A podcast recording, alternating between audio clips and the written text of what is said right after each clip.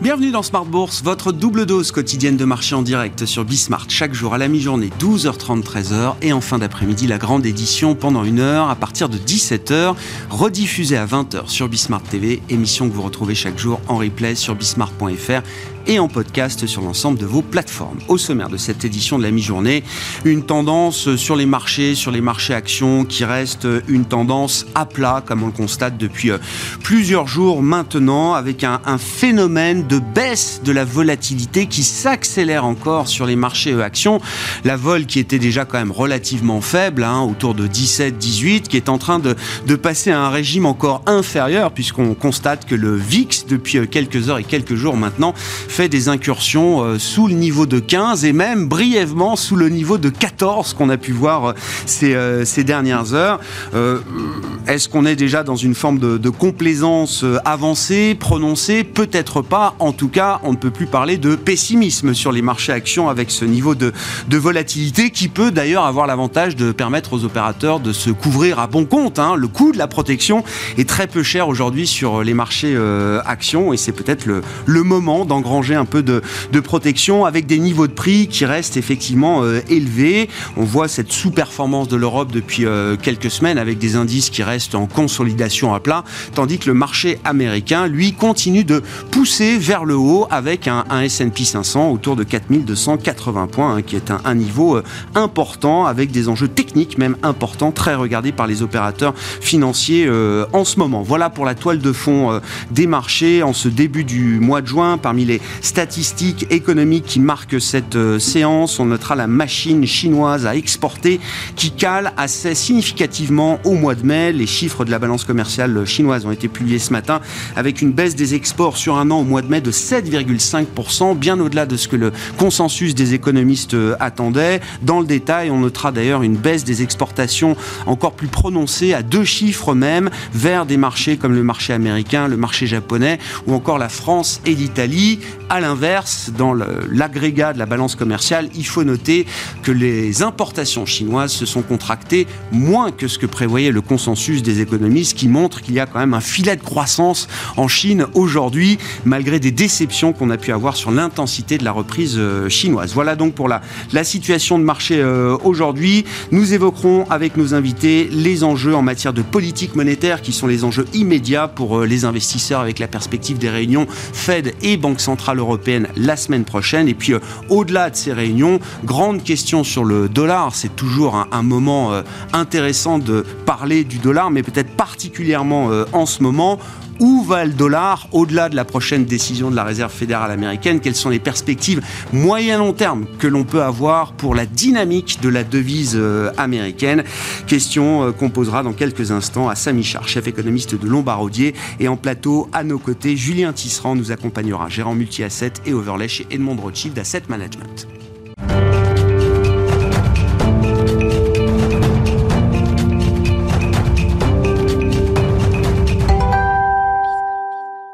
Mais parlons du dollar pour commencer avec Samy Char qui est avec nous en visioconférence, chef économiste de Lombardier. Bonjour et bienvenue euh, Samy. Merci beaucoup d'être euh, avec nous. C'est toujours passionnant de s'arrêter quelques minutes pour euh, évoquer le sujet du dollar. Vous l'avez fait d'ailleurs récemment dans un, un, papier de recherche qui a été publié chez, chez Lombardier avec la question de la perspective moyen-long terme qu'on peut avoir pour, pour le dollar. Avant d'en venir à cette vision, Samy, un mot quand même de l'histoire de court terme qu'on observe depuis quelques semaines, à savoir le fait que depuis que Jérôme Powell a signalé euh, une pause ou l'idée d'une pause début mai lors du précédent euh, comité de politique monétaire de la Réserve fédérale américaine, depuis ce moment-là, le dollar ne cesse de progresser contre un ensemble de devises. Comment est-ce qu'on peut comprendre cette, cette situation, ce raffermissement du, euh, dollar et comment est-ce qu'on le remet dans une perspective un peu plus moyen-long terme?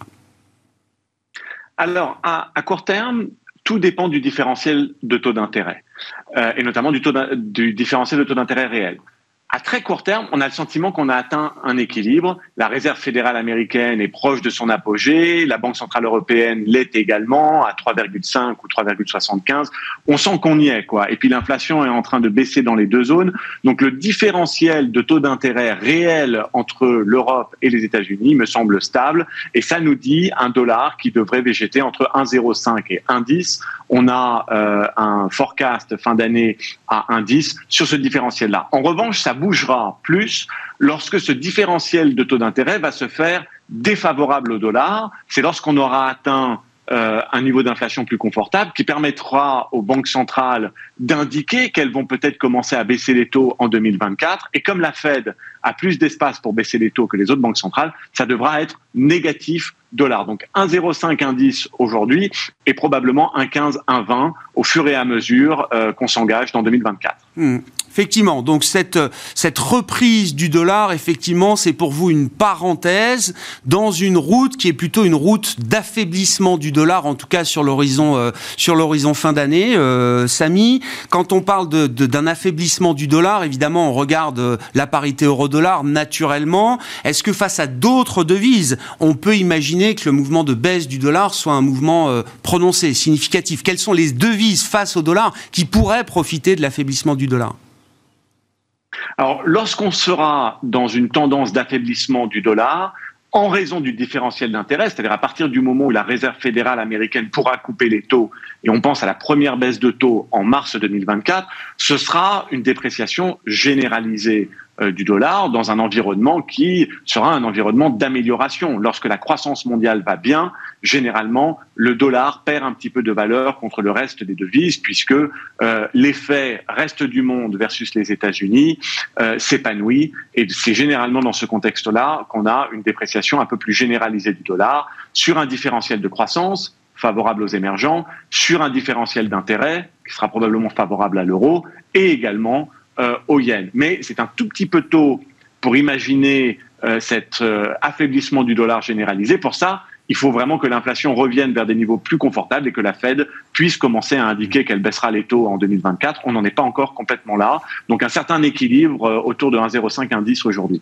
au-delà de ce, cycle ou ce mini-cycle conjoncturel que vous décrivez, euh, Samy, dans une vision plus prospective, et c'est d'ailleurs l'exercice auquel vous vous êtes attelé dans ce, dans ce papier de recherche, euh, Samy, euh, il y a cette volonté d'une partie du monde, une partie du monde peut-être même grandissante, de se dédollariser Comment est-ce que vous intégrez cette euh, volonté affichée de la part de certains euh, États, banques centrales, moins alignées peut-être que précédemment sur euh, les intérêts du dollar et les intérêts américains? Comment ce facteur-là peut jouer dans une perspective de long terme quand on regarde la devise américaine? Oui, Grégoire, on va beaucoup en entendre parler de cette dédollarisation parce qu'à chaque fois que la valeur du dollar faiblit, même si c'est en raison d'un différentiel d'intérêt, on va avoir tendance à parler de dédollarisation et encore plus aujourd'hui parce que vous l'avez très bien dit, il y a une réalité géopolitique, une volonté peut-être de se protéger des sanctions à terme et donc pourquoi pas se dédollariser, notamment quand on pense à certains gros émergents. Le problème, c'est qu'on a une conviction très très forte sur la question et on est, on est ravi d'en débattre, mais c'est que c'est très difficile de, de se dédollariser à deux niveaux. Déjà au niveau du stock, c'est que si vous avez beaucoup de réserves en dollars, on pense aux Chinois qui en ont 3500 milliards, euh, si vous voulez dédollariser, comment vous faites? Il n'y a, a, que 1000 milliards de francs suisses disponibles.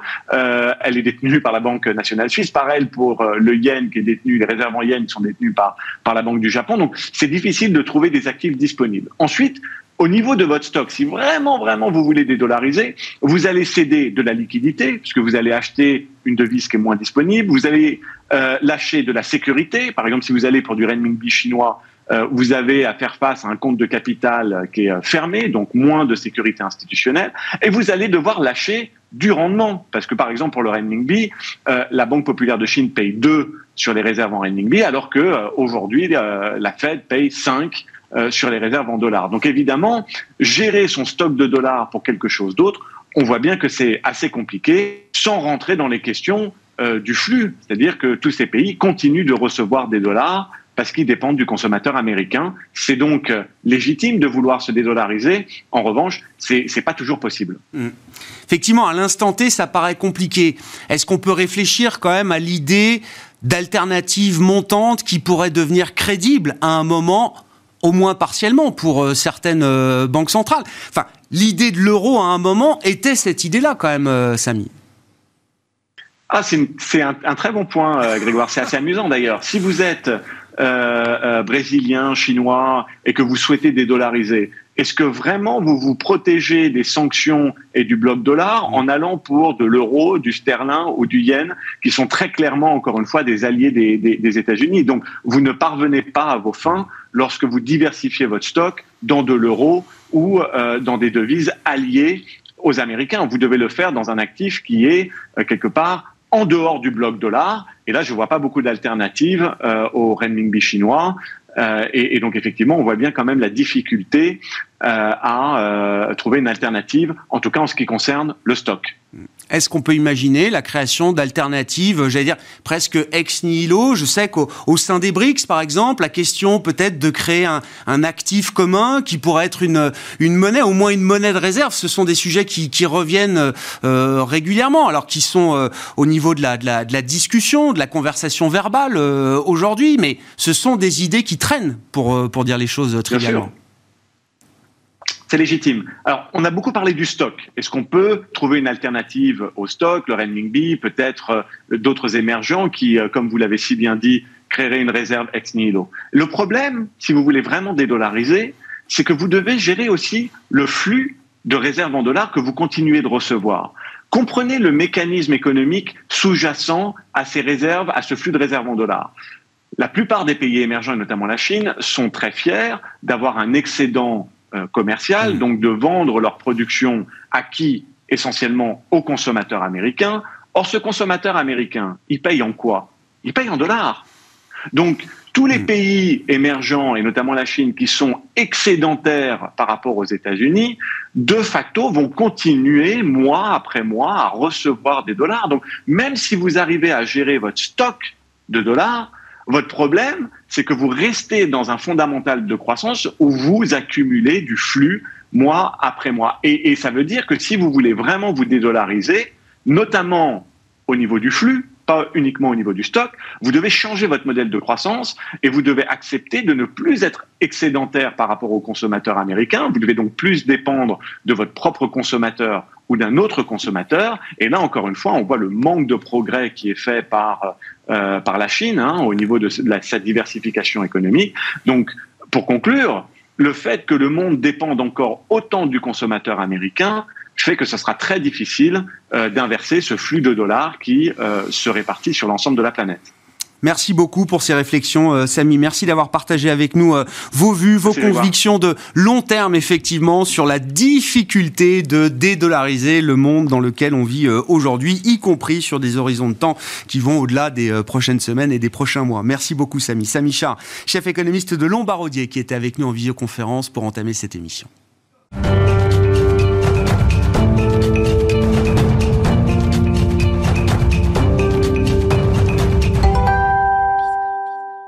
Restons sur le thème du dollar, mais avec peut-être un horizon de temps un peu plus immédiat euh, sur le plan des marchés en tout cas. Julien Tisserand est à nos côtés, je le rappelle, gérant multi-asset et overlay chez Edmond Rothschild Asset Management. Bonjour Julien, bienvenue. Bonjour Grégoire. Le marché est dans l'attente donc des prochaines décisions des euh, banques centrales majeures, fait des banques centrales européennes euh, la semaine prochaine. Je voulais juste qu'on refasse un peu le film depuis le, le, dernier FOMC, le dernier comité de politique monétaire de la Réserve fédérale américaine début mai, qui était donc le moment au cours du, duquel Jérôme Powell a signalé une pause ou en tout cas l'idée d'une pause. Ce qu'on disait avec Samy, depuis ce moment-là, le dollar n'a cessé de, remonter face à un ensemble de, devises. Euh, derrière ce mouvement, le marché a quand même considérablement révisé l'idée qu'il se faisait de ce concept de pause par rapport à la manière dont il a perçu cette idée-là début mai, c'est-à-dire au moment où Jérôme Poel euh, en parlait pour la première fois. Tout à fait. On a, on a des, des, données économiques qui ont été un peu contradictoires. On a aussi eu euh, finalement une résolution sur le, le, debt ceiling, qui était euh, une grosse inquiétude du marché à ce moment-là, euh, et qui maintenait les taux peut-être un peu plus bas, et, et donc a permis aussi de, de, relâcher un petit peu la pression sur les taux à la hausse. Et on a des données économiques qui sont assez mixées. On a des données sur le marché du travail qui finalement tiennent mieux qu'attendu. Euh, on avait euh, des données notamment, euh, c'est un fait important, beaucoup regardé euh, par toute la communauté des investisseurs, sont, ça, ça, a été les, les, les demandes d'allocation chômage hebdomadaire, où on a eu des déformations importantes dues à des fraudes euh, dans un État aux États-Unis qui ont fait monter ces demandes d'allocation chômage pendant plusieurs mois depuis le début de l'année et qui se sont avérées être complètement fausses. Et donc ça, ça a vraiment aussi un peu déboussolé les investisseurs et rebattu les cartes sur finalement où on en était euh, de, la, de la chemin de ralentissement aux États-Unis. Et finalement, le marché du travail se révèle plus résilient qu'attendu. On a encore eu des chiffres euh, de création d'emplois qui ont été bons, contrebalancés par un taux de chômage en hausse. Donc là aussi, globalement un peu meilleur. La vision euh... que les ménages ont du marché du travail est un peu différente dans l'enquête euh, mensuelle que la vision des entreprises euh, en l'occurrence. Exactement. Euh, donc, mais globalement, ça reste un marché du travail qui se porte bien. Euh, on voit que c'est un desserrement euh, de, ces, de, ces, flux de tension sur le marché du travail.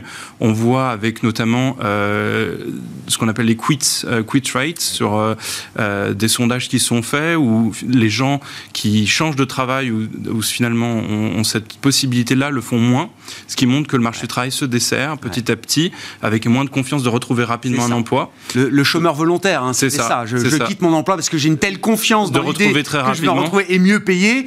Ce phénomène est en train de s'estomper s'estomper. S'estomper, exactement. Mais on n'est pas en, clairement au bord d'une récession rapide ou euh, d'un ralentissement très marqué. Euh, donc ça, c'est pour les données du marché de l'emploi et du consommateur, finalement, qui tient aussi assez bien parce qu'on a toute cette épargne excédentaire dont on a longuement parlé euh, depuis le Covid. On a encore entre 400 et 500 milliards de dollars d'épargne excédentaire qui devrait euh, être petit à petit consommé d'ici la fin de l'année pour arriver à zéro assez rapidement à la fin de l'année. Donc tout ça amortit aussi le choc de la hausse des taux et euh, fait que le ralentissement est plutôt lent. Mais on a toutes ces enquêtes d'opinion de chefs d'entreprise, l'ISM des services, l'ISM manufacturier, qui sont elles plutôt mal orientées et on a ces tendances aussi des prix payés qui continuent de baisser assez rapidement, matières premières qui ne se reprennent pas. Donc tout ça euh, entraîne une vision un peu conflictuelle au niveau du marché du travail vis-à-vis -vis de l'économie en général mmh. et à générer aussi des discussions au sein de la Fed. On voit qu'il y a deux camps assez nets qui continuent de s'opposer. Un camp qui veut attendre que les effets de resserrement continuent à se faire sentir sur l'économie et préférer ce qu'on appelle un skip, en fait, euh, ce qui a été une définition de sauter finalement ce meeting, euh, cette réunion monétaire, pour se laisser le temps d'analyser encore un peu les données et réévaluer en juillet. Et d'autres comme Boulard, Kashkari, euh, qui sont plutôt les faucons euh, ouais. au sein du comité, eux disent non, le marché du travail est encore suffisamment dynamique, ouais. il faut continuer le resserrement et continuer sur des hausses de taux de 25 BP. Et le marché dans tout ça, lui qui pressait quasiment pas de hausse de taux, reprice finalement une hausse entre les deux réunions. Mmh. Donc un peu à, à, entre un pied entre les deux euh, les deux réunions. Nous notre scénario central reste le fait qu'on va écouter Jérôme Powell, qui était plutôt euh, de rester sur cette pause pour juin et, et d'analyser les données, euh, notamment le, le prochain vice-chair de la Fed qui va remplacer Bernard oui. Jefferson oui. et a fait une sortie oui. euh, avant les chiffres d'emploi. Économiste, bon. hein, je le précise, voilà, et qui, qui, qui, accède et, au poste de, de vice-président de la Fed. était euh, ouais. plutôt à marteler un discours de skip ou en tout cas ouais pause temporaire pour analyser des données. Donc le leadership nous semble toujours plutôt dans ce camp-là, d'attendre, euh, parce que le resserrement a été très rapide, et on voit que les chiffres d'inflation, de notre point de vue, euh, continuent d'aller dans la bonne direction. On a un desserrement, des inflations qui est amorcé et qui va se poursuivre, et euh, normalement on ne voit pas de raison, pas de reprise des, des matières premières. Les salaires commence à rebaisser, euh, que ce soit Atlanta Fed euh, Fed Tracker, des sondages aussi euh, de plateformes, Indeed ou autres, qui font Link Up par exemple. on voit les, les annonces d'emploi, on voit les salaires aussi qui sont proposés sur ces annonces, mm. et ça a tendance à continuer à aller dans la bonne direction de désinflation. Donc pour nous, ça nous semble logique que la Fed soit dans ce, dans ce, dans ce schéma d'attente. Ouais. Ça, ça, heurte évidemment un peu la, la, la théorie économique classique, mais c'est quand même ce qu'on a décrit comme le, phénomène de, de désinflation euh, immaculée, c'est-à-dire la désinflation indolore. On en parlait beaucoup déjà en début d'année, parce qu'on voyait les marches à la baisse sur euh, l'inflation euh, franchie aux États-Unis, quand le taux de chômage lui-même continuait de baisser. Certes, là, on a vu le taux de chômage qui remonte à, 3,7, qui reste quand même un niveau historiquement bas, mm. et une inflation, comme vous dites, réalisée et, et indiquée devant nous, qui, qui va continuer sans doute de baisser. On va se retrouver à 3% d'inflation peut-être le, mois prochain, enfin, au mois de juin. En juillet. oui, c'est ça, sur la marque de juin euh, publiée en juillet aux États-Unis. Exactement. 3%, c'est pas c'est pas l'objectif, mais euh, on s'en rapproche. Ouais, mm. venant d'où on vient. Euh, Exactement. Donc c'est pour ça que pour nous, la pause ou le skip, en tout cas pour la réunion qui vient, euh, fait sens, de se laisser encore un peu de temps pour analyser.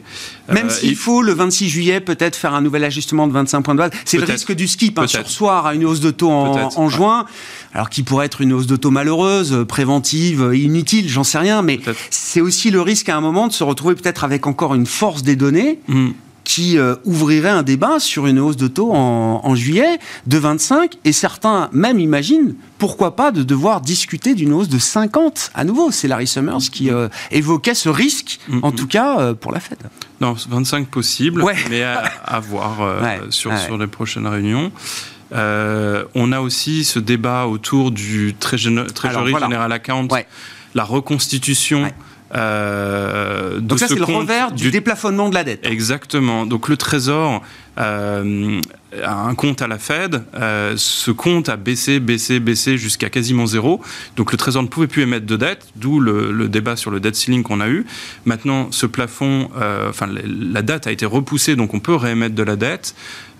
et ça va, il y a un gros questionnement sur les marchés aujourd'hui quel va être l'impact de cette réémission de dette Essentiellement, ça sera émis en T-bill, donc des titres très très courts qui ne devraient pas avoir d'impact en sensibilité sur les marchés, donc ne devraient pas tendre les taux plus longs, 5 ans, 10 ans ou 30 ans, mmh. euh, ou les forcer à la hausse. En revanche, ça pourra ça va dépendre de comment, euh, comment cette, cette, absorption de T-bill va se faire, par quel type d'acteur, et ça pourra entraîner une baisse de la liquidité sur les marchés avec euh, la reconstitution de ce TGA. Euh, c'est ce qui s'est passé dans le passé. Euh, on avait eu, il faut le rappeler, des bilans des banques centrales qui s'étaient beaucoup amoindris et donc qui avaient créé une baisse de la liquidité mmh. tout le premier semestre l'année dernière. Mmh. En octobre, euh, contre nos attentes finalement euh, sur les marchés, on avait eu une, hausse de nouveau avec la Banque de Chine, la Banque du Japon et même la Fed plus récemment avec ses aides pour les banques régionales qui a réinjecté de la liquidité sur les marchés, euh, ce qui a aidé nous, on pense en tout cas les marchés actions à être à, ce niveau. Et là, c'est vrai qu'il y a un questionnement sur, c'est, on parle de 500 à 700 milliards de dollars qui vont être réémis en T-bill et qui vont du coup euh, amoindrir cette liquidité pendant l'été. Oui, il y a une forme quand même d'expérimentation de ce point de vue.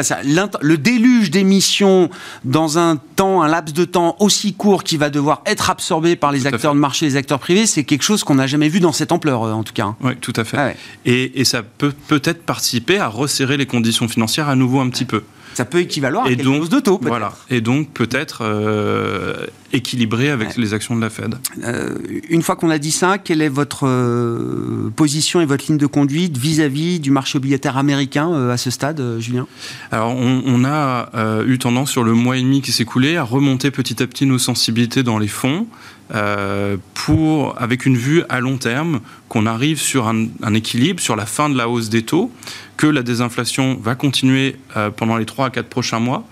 Euh, les attentes sont pour 3% à 2,5% à 3% d'ici l'automne. donc pour nous, des bons du Trésor à 3,70, 3,80 sur le 10 ans nous semblent euh, être un point d'achat intéressant. On a un taux d'équilibre qui est plutôt autour de 3,50, 3,60 euh, dans nos estimations sur les prochains mois. Et aussi, il faut le rappeler, une traditionnellement une bonne saisonnalité à venir malgré ces émissions de T-bill dont on parle, les émissions du Trésor plus classiques, les émissions obligataires, notamment d'entreprises, vont se raréfier au fur et à mesure de l'avancée de l'été. Et ça participe souvent à un manque de papier sur les marchés qui amène les taux à être pressurisés à la baisse. Donc ça nous a euh, conforté dans l'idée d'être, euh, de racheter de la sensibilité hmm. dans le fond, notamment sur, sur les taux américains. Autant j'ai l'impression que les investisseurs retrouvent un peu de visibilité effectivement sur la partie euh, américaine, comme vous dites, on peut regarder un peu au-delà là de la prochaine décision, etc. Autant pour la BCE, j'ai l'impression que c'est encore compliqué. Le, le, marché, les investisseurs ont du mal à lire encore euh, le, la trajectoire, la future peut-être de la politique monétaire en zone euro Alors de notre côté, on, commence à avoir un peu plus de confort justement. Euh, on, donc le marché attend deux hausses de taux, nous aussi, euh, pour juin-juillet. En septembre, c'est possible, il y a une ouverture, hmm. mais ça nous semble moins probable parce qu'on commence à avoir des chiffres d'inflation qui rassurent. On a eu une baisse assez forte, on anticipe encore des baisses. On va être aussi, d'ici le mois d'octobre, autour de 3% en zone euro d'inflation, donc c'est toujours au-dessus du mandat de la BCE également, mais c'est en tout cas beaucoup plus proche que ce qu'on a été des 8, à 10% qu'on a connus. Et surtout, on voit l'inflation cœur, qui est un gros problème mm. pour la BCE, qui était à, à 5,6, 5,7, rebaissé à 5,3% euh, annualisé. Et cette inflation cœur va continuer à baisser pour nous.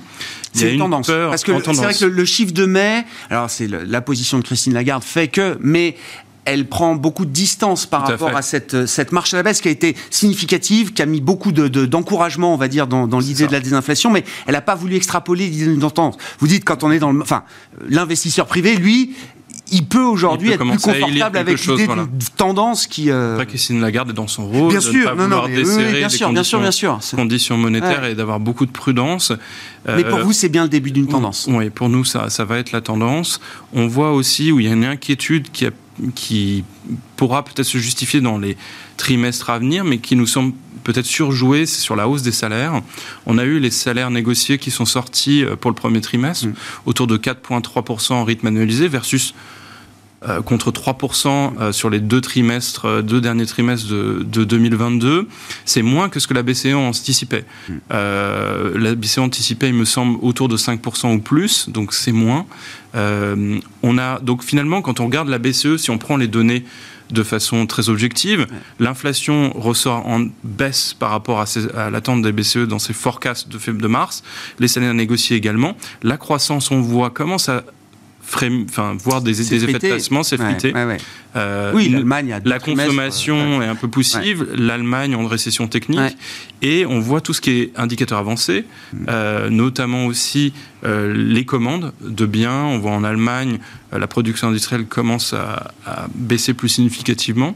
Donc pour nous, il n'y a pas de signe que la BCE doit faire beaucoup plus. je comprends. Les 25 points de base pour la prochain, prochaine réunion et 25 points de base en juillet euh, sont légitimes, mais il n'y a pas besoin de faire beaucoup plus. Là aussi, il y a une question alors de, délai. Hein. C'est vrai que le, délai de transmission de la politique monétaire est au cœur du, sujet euh, en ce moment, mais la transmission euh, fonctionne. Il y a une question de temporalité, de temps peut-être, mais en termes de niveau de restriction monétaire infligée ou à infliger demain, le débat est, en passe d'être euh, clos euh, d'une certaine manière. Tout à fait. Et il faut aussi voir finalement en rétrospective, la Fed aura monté ses taux de près de 500 BP de resserrement, mais la BCE, on va arriver sur 400, 450 BP de, resserrement. Pas si loin que ce qu'a fait la Fed. Pas si fait la Fed pour une économie ah historiquement qui n'a pas le même dynamisme, qui a été aidée par euh, le côté fiscal.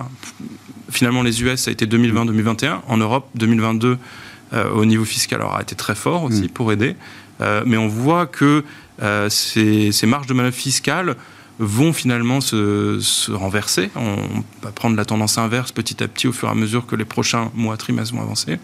Donc ça aussi devrait participer au ralentissement de l'inflation.